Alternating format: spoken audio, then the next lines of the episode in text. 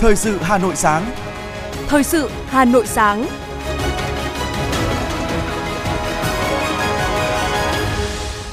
Hồng Hạnh và Hoàng Sơn xin được đồng hành cùng quý thính giả trong 30 phút của chương trình Thời sự sáng nay, thứ sáu ngày 19 tháng 8 năm 2022. Những nội dung chính sẽ được đề cập đến trong chương trình. Chủ tịch nước Nguyễn Xuân Phúc, Thủ tướng Chính phủ Phạm Minh Chính tiếp Phó Thủ tướng Bộ trưởng Ngoại giao Kazakhstan. Khởi công xây dựng đường vành đai 4 vùng thủ đô Hà Nội trước ngày 30 tháng 6 năm 2023. Vinamilk được đánh giá là thương hiệu sữa tiềm năng nhất toàn cầu. Trong phần tin thế giới, Trung Quốc phản đối các cuộc đàm phán thương mại Mỹ-Đài Loan. Nhật Bản ghi nhận ngày có số ca mắc mới COVID-19 cao kỷ lục.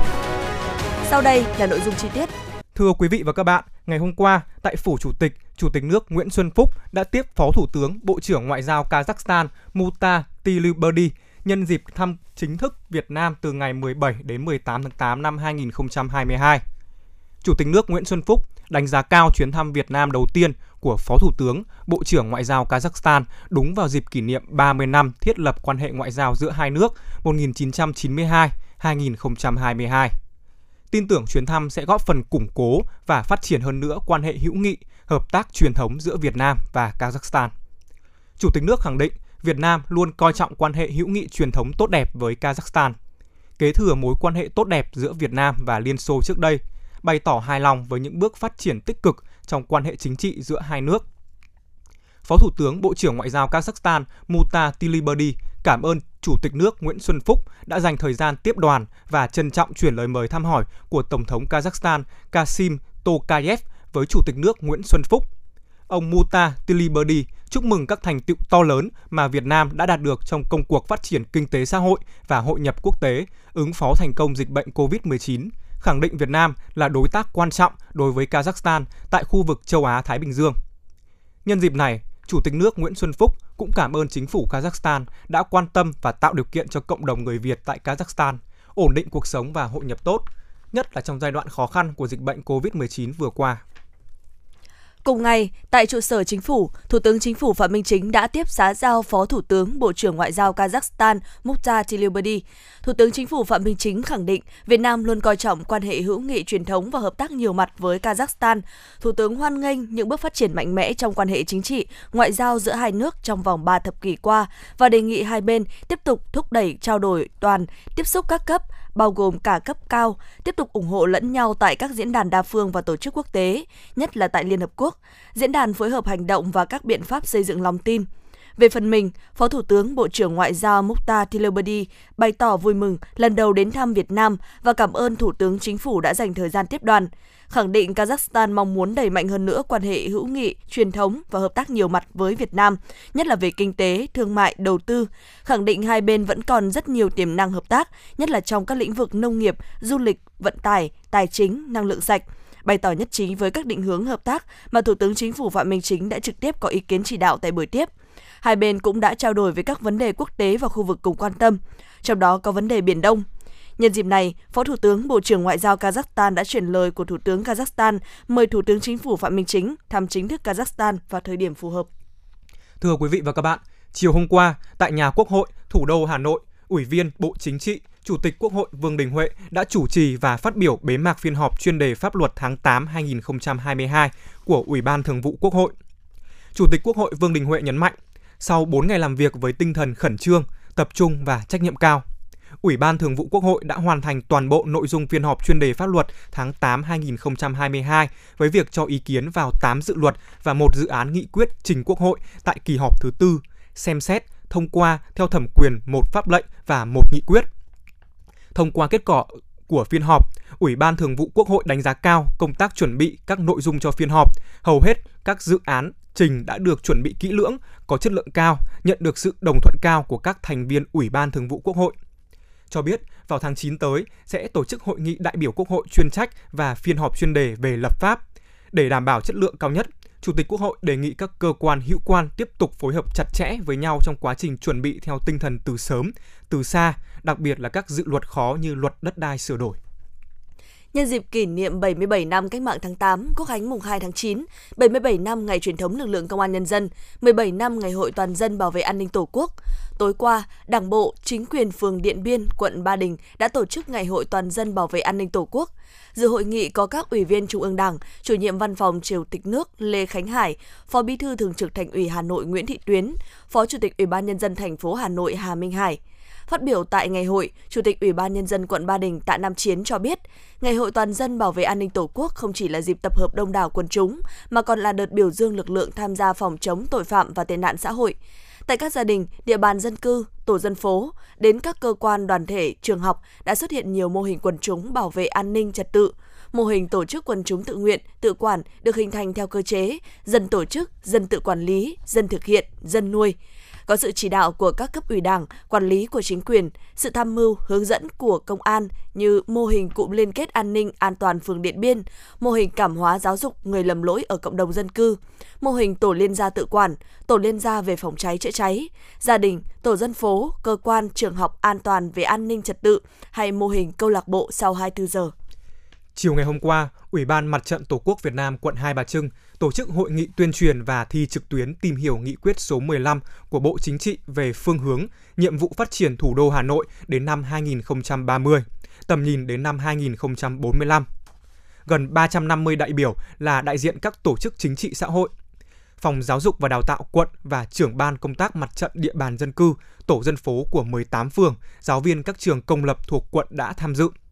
Tại hội nghị, các đại biểu đã nghe báo cáo viên Đoàn Tiến Dũng, Phó trưởng phòng lý luận chính trị, lịch sử Đảng, Ban tuyên giáo Thành ủy Hà Nội truyền đạt giới thiệu những nội dung cơ bản trong nghị quyết số 15 của Bộ Chính trị về phương hướng, nhiệm vụ phát triển thủ đô đến năm 2030, tầm nhìn đến năm 2045. Đây là nội dung rất thiết thực cho công tác tuyên truyền và triển khai nghị quyết của các đơn vị trực thuộc quận Hai Bà Trưng. Thưa quý vị và các bạn, đúng vào ngày này, cách đây 77 năm, dưới sự lãnh đạo của Đảng Cộng sản Đông Dương, đứng đầu là Chủ tịch Hồ Chí Minh, nhân dân Việt Nam đã tiến hành cuộc tổng khởi nghĩa long trời lở đất giành chính quyền trong cả nước. Ở Hà Nội, có một nơi vẫn còn lưu giữ vẹn nguyên hình ảnh của cuộc tổng khởi nghĩa, đó là quảng trường cách mạng tháng 8. 77 năm đã trôi qua, nhưng những ký ức về ngày 19 tháng 8 năm 1945 không bao giờ phai nhạt trong lòng người Hà Nội và người dân cả nước – trong thời gian ấy, có những cô gái chàng trai 18 đôi mươi cũng đã đóng góp rất lớn cho thành công của cách mạng. Họ chính là những chứng nhân lịch sử ngày hôm đó. Sáng 19 tháng 8 năm 1945, cả thành phố Hà Nội như rung chuyển trong những tiếng hô vang. Đúng 11 giờ, hơn 20 vạn người tập trung trước nhà hát lớn, Ủy ban khởi nghĩa, đọc lời kêu gọi khởi nghĩa. Sau đó, cuộc meeting biến thành cuộc biểu tình vũ trang giành chính quyền – quần chúng cách mạng do các đơn vị vũ trang tự vệ dẫn đầu đã chia thành hai khối lớn đi chiếm các vị trí trọng yếu như phủ khâm sai, sở biêu điện, sở cảnh sát hay trại lính bảo an. Những người chiến sĩ Việt Minh cùng người dân thủ đô trong không khí sục sôi cách mạng đã tham gia meeting tại quảng trường cách mạng tháng 8, mở đầu cho cuộc tổng khởi nghĩa giành chính quyền ngày 19 tháng 8 năm 1945. Với sự thắng lợi của cách mạng tháng 8, nhân dân Việt Nam đã đập tan xiềng xích nô lệ của Pháp trong gần một thế kỷ tại Việt Nam, chấm dứt sự tồn tại của chế độ quân chủ chuyên chế gần 1.000 năm, lập nên nhà nước Việt Nam Dân Chủ Cộng Hòa. Đảng Cộng sản Việt Nam từ chỗ phải hoạt động bí mật, bất hợp pháp trở thành một đảng cầm quyền và hoạt động công khai – Quảng trường Cách mạng tháng 8 từng là nơi tổ chức meeting ra mắt trận Việt Minh ngày 17 tháng 8 năm 1945 và lễ ra mắt đoàn quân giải phóng Việt Bắc về Hà Nội ngày 29 tháng 8 năm 1945. Tại không gian của quảng trường thường diễn ra những buổi hòa nhạc hay những hội nghị lớn đặc biệt của thủ đô và đất nước. Đây cũng là nơi thường diễn ra các buổi dạ hội, tiệc cưới mang đậm bản sắc văn hóa dân tộc – là một lão thành cách mạng đã từng chứng kiến những kỳ tích của nhân dân ta qua hai cuộc kháng chiến trường kỳ dưới sự lãnh đạo tài tình của Chủ tịch Hồ Chí Minh, ông Nguyễn Thiện Sách, phường Phúc La, quận Hà Đông cho biết. Cả cuộc đời chúng tôi là cuộc đời chiến đấu, cho nên là chúng tôi cảm thấy tức là rất là tự hào. Cho nên là với chúng tôi thì ờ, tôi luôn luôn nghĩ một điều là phải giáo dục cho thế hệ về sau phải nhìn thấy thế hệ cha anh, nhìn thấy đấy là một tấm gương mà cố gắng phấn đấu. Chúng tôi ngày xưa đi chiến trường, đi tất cả thứ gác bút nghiên đi chiến trường, không mơ tưởng một bất kỳ một cái gì. Thì thế cho nên là cái lớp người của chúng tôi là tạo nên cái niềm tin và tạo nên một cái chiến thắng. Và chúng tôi cảm thấy rằng cái đó nó cứ tồn tại mãi với mình. và chúng tôi cảm thấy cái chế độ này cái đảng này và tất cả cái đất nước này là mình trực tiếp bỏ sức máu ra thế cho nên rằng là ừ, mình phải bảo vệ tôi vẫn quyết một lòng là chung tay xây dựng cộng đồng đẹp tươi thế thì thế hệ trẻ chúng tôi cũng muốn giáo dục và muốn nhắn nhủ rằng là ừ, hãy vì một cái lý tưởng vì một cái cộng đồng tức là ta cứ sống vì mọi người đấy mình vì mọi người đấy, thì chúng ta sẽ hành động được và chúng ta sẽ hành động đúng 77 năm trước, hơn nửa triệu người Việt Nam đã thể độc lập tại quảng trường Ba Đình. Hàng vạn người dân Hà Nội đã vùng lên cướp chính quyền mà nơi khởi nguồn là quảng trường cách mạng tháng 8. Mùa thu lịch sử ấy mãi vang vọng cùng sáu chữ độc lập, tự do, hạnh phúc, ghi dấu trên từng tấc đất linh thiêng nơi quảng trường lịch sử, nơi các anh hùng đã ngã xuống vì hòa bình của Tổ quốc. Ông Nguyễn Tiến Hà, một nhân chứng lịch sử, chia sẻ. Trung đội trưởng đội tự vệ chiến đấu của Thịnh Liệt cách đài của bác đứng ấy độ trăm mét hôm ấy tôi tính cũng phải hơn hai ba vạn người cho nên là có thể nói là một rừng cờ mà một rừng người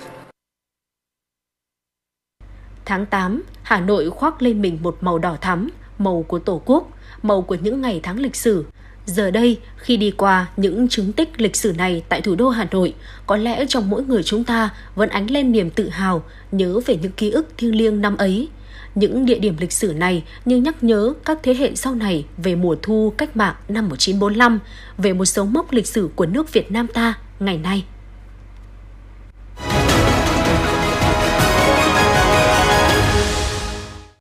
Tiếp theo sẽ là một số thông tin kinh tế. Tối hôm qua tại Trung tâm Thương mại Elmore Hà Đông Hà Nội, Trung tâm xúc tiến đầu tư thương mại du lịch thành phố Hà Nội và công ty trách nhiệm hữu hạn Elmore Việt Nam tổ chức hội trợ xúc tiến thương mại nông nghiệp sản phẩm OCOP, chương trình mỗi xã một sản phẩm thành phố Hà Nội năm 2022. Hội trợ có quy mô 66 gian hàng với sự tham gia của khoảng 70 đơn vị, tổ chức, cá nhân và các chủ thể OCOP của 30 tỉnh, thành phố như Cao Bằng, Nghệ An, Thái Nguyên, Ninh Bình, Lào Cai, Lạng Sơn, Bắc Cạn, Hòa Bình, Bắc Giang, Hưng Yên, Hà Giang, Thanh Hóa, Bình Định, Quảng Nam, thành phố Hồ Chí Minh, Hải Dương, Quảng Ngãi, Đắk Lắk, Tuyên Quang, Sơn La. Các tổ chức doanh nghiệp tham gia hội trợ lần này trưng bày gần 1.000 sản phẩm nông sản, chế biến, sản phẩm ô cốp được cấp chứng nhận từ 3 đến 5 sao, sản phẩm có tiềm năng xuất khẩu. Các sản phẩm tham gia hội trợ đảm bảo chất lượng, có bao bì, nhãn mác, nguồn gốc xuất xứ rõ ràng. Hội trợ xúc tiến thương mại nông nghiệp, sản phẩm OCOP thành phố Hà Nội năm 2022 diễn ra đến hết ngày 21 tháng 8 năm 2022. Theo báo cáo thường niên ngành thực phẩm và đồ uống của Brand Finance 2022, thương hiệu Vinamilk đã được định giá 2,8 tỷ đô la Mỹ, tăng ấn tượng 18% so với năm 2021 và thăng hạng ở nhiều bảng xếp hạng lớn về giá trị và sức mạnh thương hiệu. Đặc biệt, Vinamilk đã vượt qua hai thương hiệu lớn khác để giành vị trí dẫn đầu trong top 3 thương hiệu sữa tiềm năng nhất toàn cầu. Vinamilk cũng là thương hiệu duy nhất đến từ khu vực Đông Nam Á trong các danh sách này. Để thực hiện báo cáo năm nay, Brand Finance đã thực hiện đánh giá hơn 5.000 thương hiệu trong 29 ngành nghề tại 39 quốc gia. Với phương thức đo lường tổng hợp từ nhiều yếu tố và chỉ số như mức độ tác động của thương hiệu, sức khỏe và uy tín thương hiệu, sự đầu tư cho thương hiệu, kết hợp cùng với các số liệu tài chính và khảo sát thị trường, báo cáo thực phẩm và đồ uống do Brand Finance công bố hàng năm đã giúp cung cấp những đánh giá sức khỏe thương hiệu một cách minh bạch, công bằng, khách quan.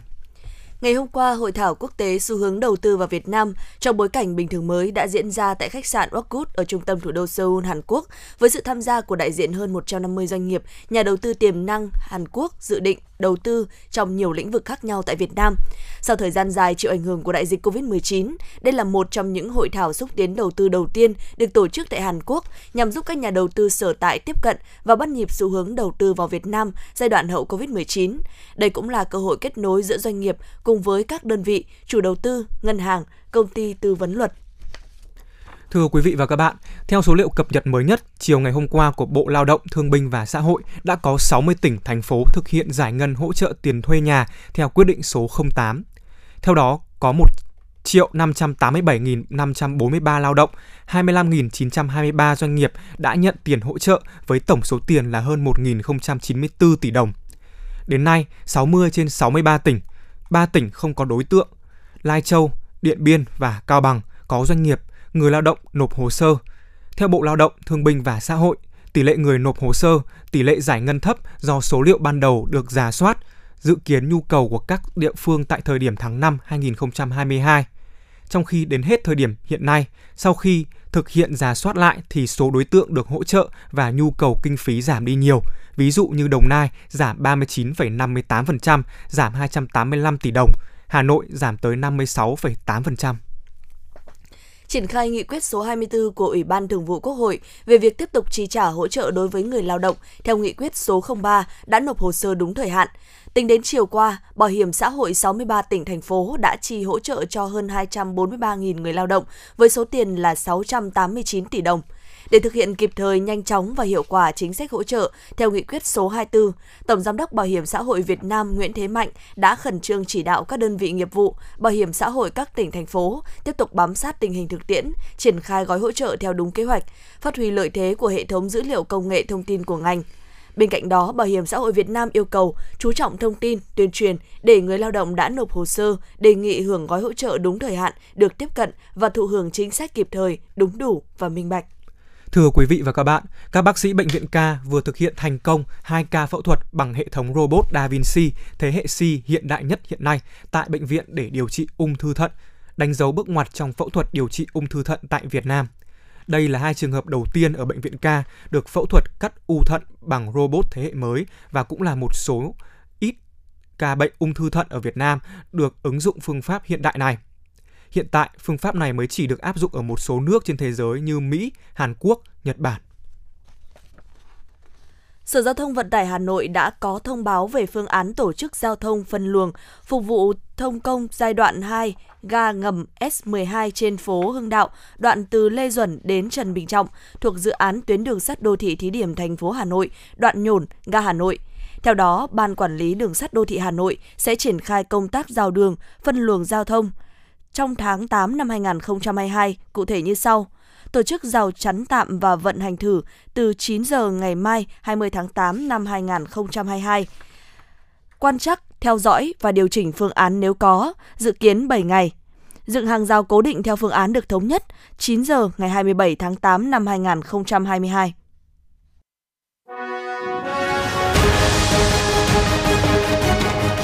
Thời sự Hà Nội, nhanh, chính xác, tương tác cao. Thời sự Hà Nội, nhanh, chính xác, tương tác cao.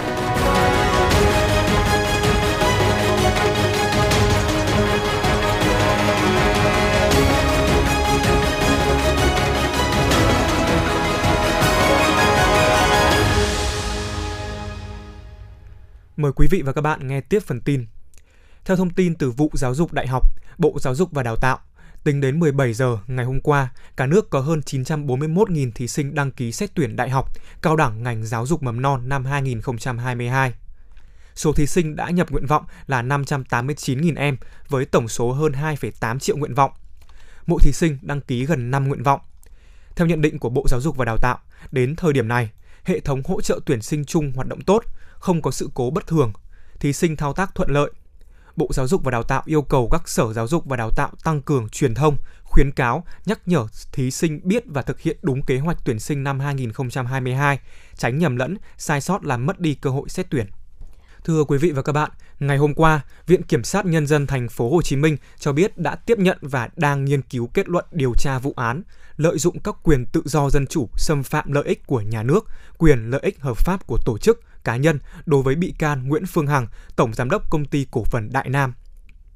Theo điều tra, vào khoảng tháng 3 2021, thông qua các tài khoản mạng xã hội YouTube và TikTok, bị can Nguyễn Phương Hằng đã tổ chức nhiều buổi livestream phát ngôn trực tiếp qua mạng Internet để nói về nhiều chủ đề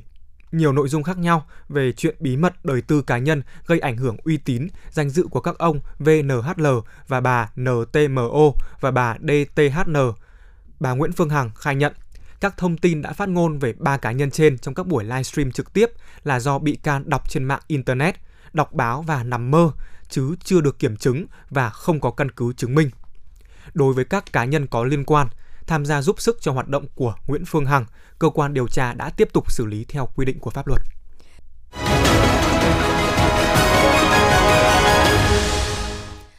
Thưa quý vị, bên cạnh sự lãnh đạo chỉ đạo của các cấp ủy đảng, chính quyền, kết quả đó còn có sự góp công góp sức lớn lao của đông đảo nhân dân toàn huyện, những người luôn luôn ở trong cuộc ờ, khi phong trào sáng xanh, sạch, đẹp, an toàn được phát động. Kỳ 2 phóng sự kết quả từ sự chung sức đồng lòng do phóng viên Trần Hàng thực hiện. Sau đây, mời quý vị cùng đón nghe. Cùng với xã Đức Thượng, các tuyến đường làng ngõ xóm trên địa bàn toàn huyện Hoài Đức cũng đã được người dân và các cấp chính quyền chung tay xây dựng cảnh quan, bảo vệ môi trường. Theo Phó Chủ tịch Ủy ban Nhân dân xã Di Trạch, Nguyên Đình Nam chia sẻ, các cấp ủy đảng, chính quyền và nhân dân vào cuộc thực hiện với nhiều biện pháp, giải pháp đồng bộ. Để nâng cao hiệu quả công tác vệ sinh môi trường, tạo thành phong trào trong các tầng lớp nhân dân. Qua quá trình triển khai thì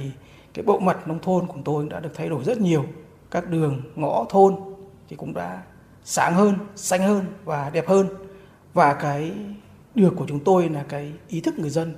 hiện nay đang được nâng lên một cách rõ nét. Và cái mục đích cuối cùng mà muốn mong muốn của chúng tôi là nó sẽ đi vào cái nề nếp của người dân.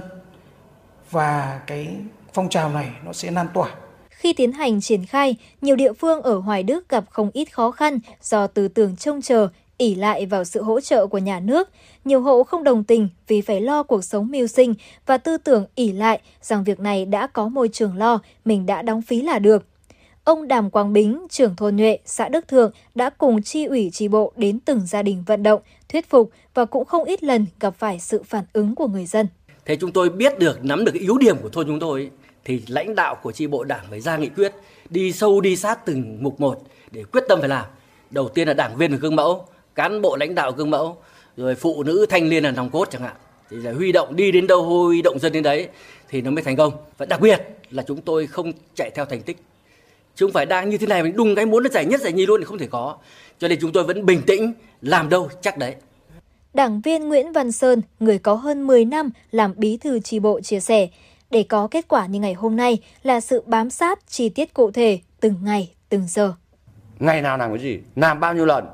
là chúng tôi đã có kế hoạch sẵn hàng tháng, chi tiết cụ thể và trực tiếp trưởng thôn, bí thư, cấp ủy, cán bộ các ban ngành đoàn thể và những người dân người ta ờ, tình nguyện là sẽ đi làm cùng với tôi. Thậm chí kể cả đảng viên đảng có những đảng viên 70 tuổi nghỉ hưu rồi cũng đi làm cùng với chúng tôi. Thấy chúng tôi bí thư cũng như thế trưởng thôn cũng như thế nhân dân cũng như thế. Thế cho nên là người ta rất hưởng ứng. Thế rồi là những cái gia đình mà ở nhà nào đoạn nào ấy thì người ta thấy ngại thì người ta tự người ta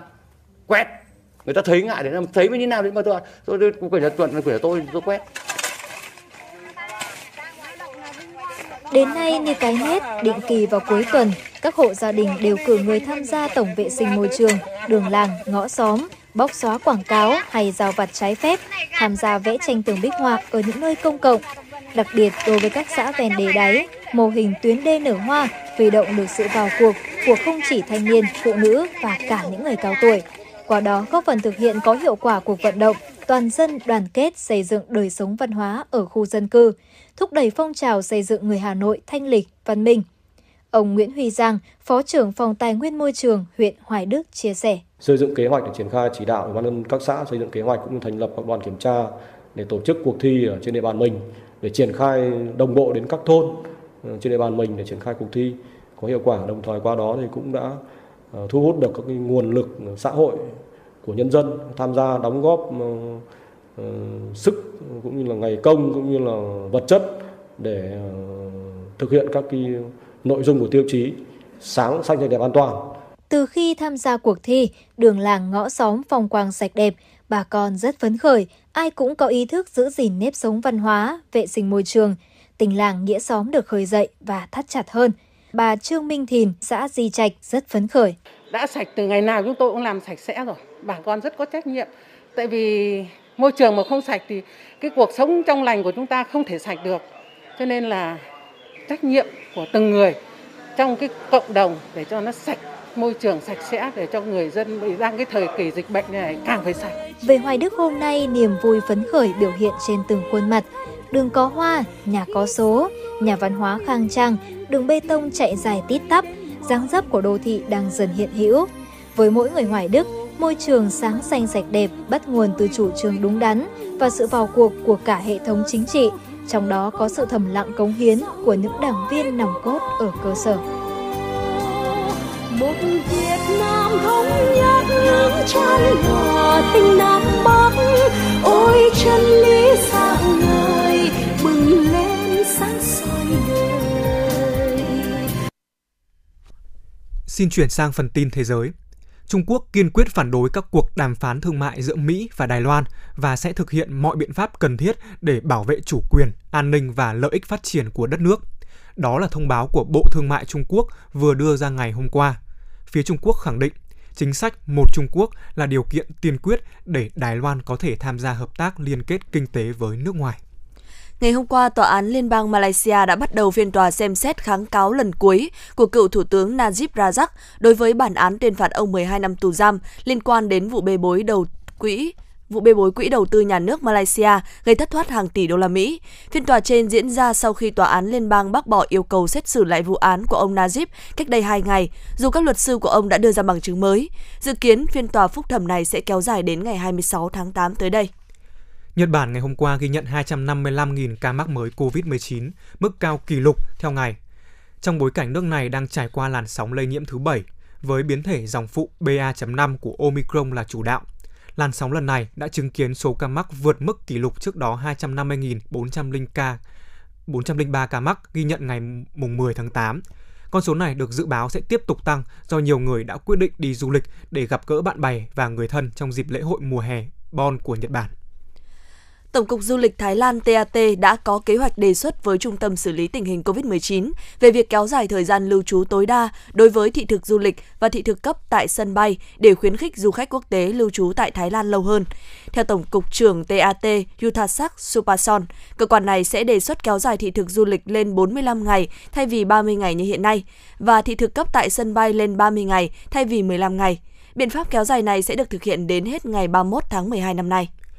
các đội bay của hãng hàng không giá rẻ Tây Ban Nha Iberia Express đã lên kế hoạch đình công từ ngày 28 tháng 8 đến ngày 8 tháng 9 trong bối cảnh các cuộc đình công đang ảnh hưởng đến nhiều ngành dịch vụ ở châu Âu, đặc biệt là ngành hàng không. Nguyên nhân là sau khi yêu cầu về việc cải thiện điều kiện lao động và tăng lương để bù đắp cho những khó khăn trong thời buổi lạm phát chưa được giải quyết thỏa đáng. Trong bối cảnh Pháp đối mặt với hạn hán nghiêm trọng, mực nước sông Loi, nổi tiếng với hàng trăm lâu đài bên bờ sông, giảm xuống mức thấp kỷ lục, ảnh hưởng không nhỏ đến các loài thủy sinh, giao thông đường thủy và hoạt động sản xuất. Sông Loi khô hạn khiến các tàu du lịch khó di chuyển qua đây. Bên cạnh đó, tình trạng này cũng ảnh hưởng trực tiếp đến các nhà máy điện hạt nhân khi nước sông là biện pháp làm mát chính của các lò phản ứng.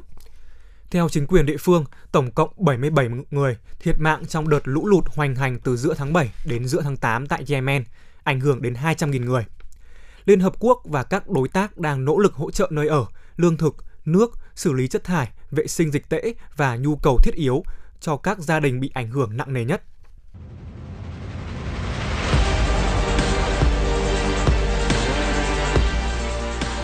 Bản tin thể thao Bản tin thể thao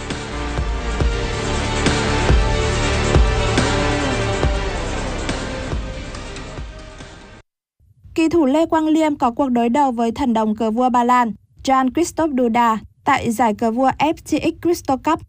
Ở ván đầu tiên, kỳ thủ số 1 Việt Nam tận dụng ưu thế cầm quân trắng để dồn ép đối thủ ở tàn cuộc và giành chiến thắng trước kỳ thủ người Ba Lan sau 66 nước cờ.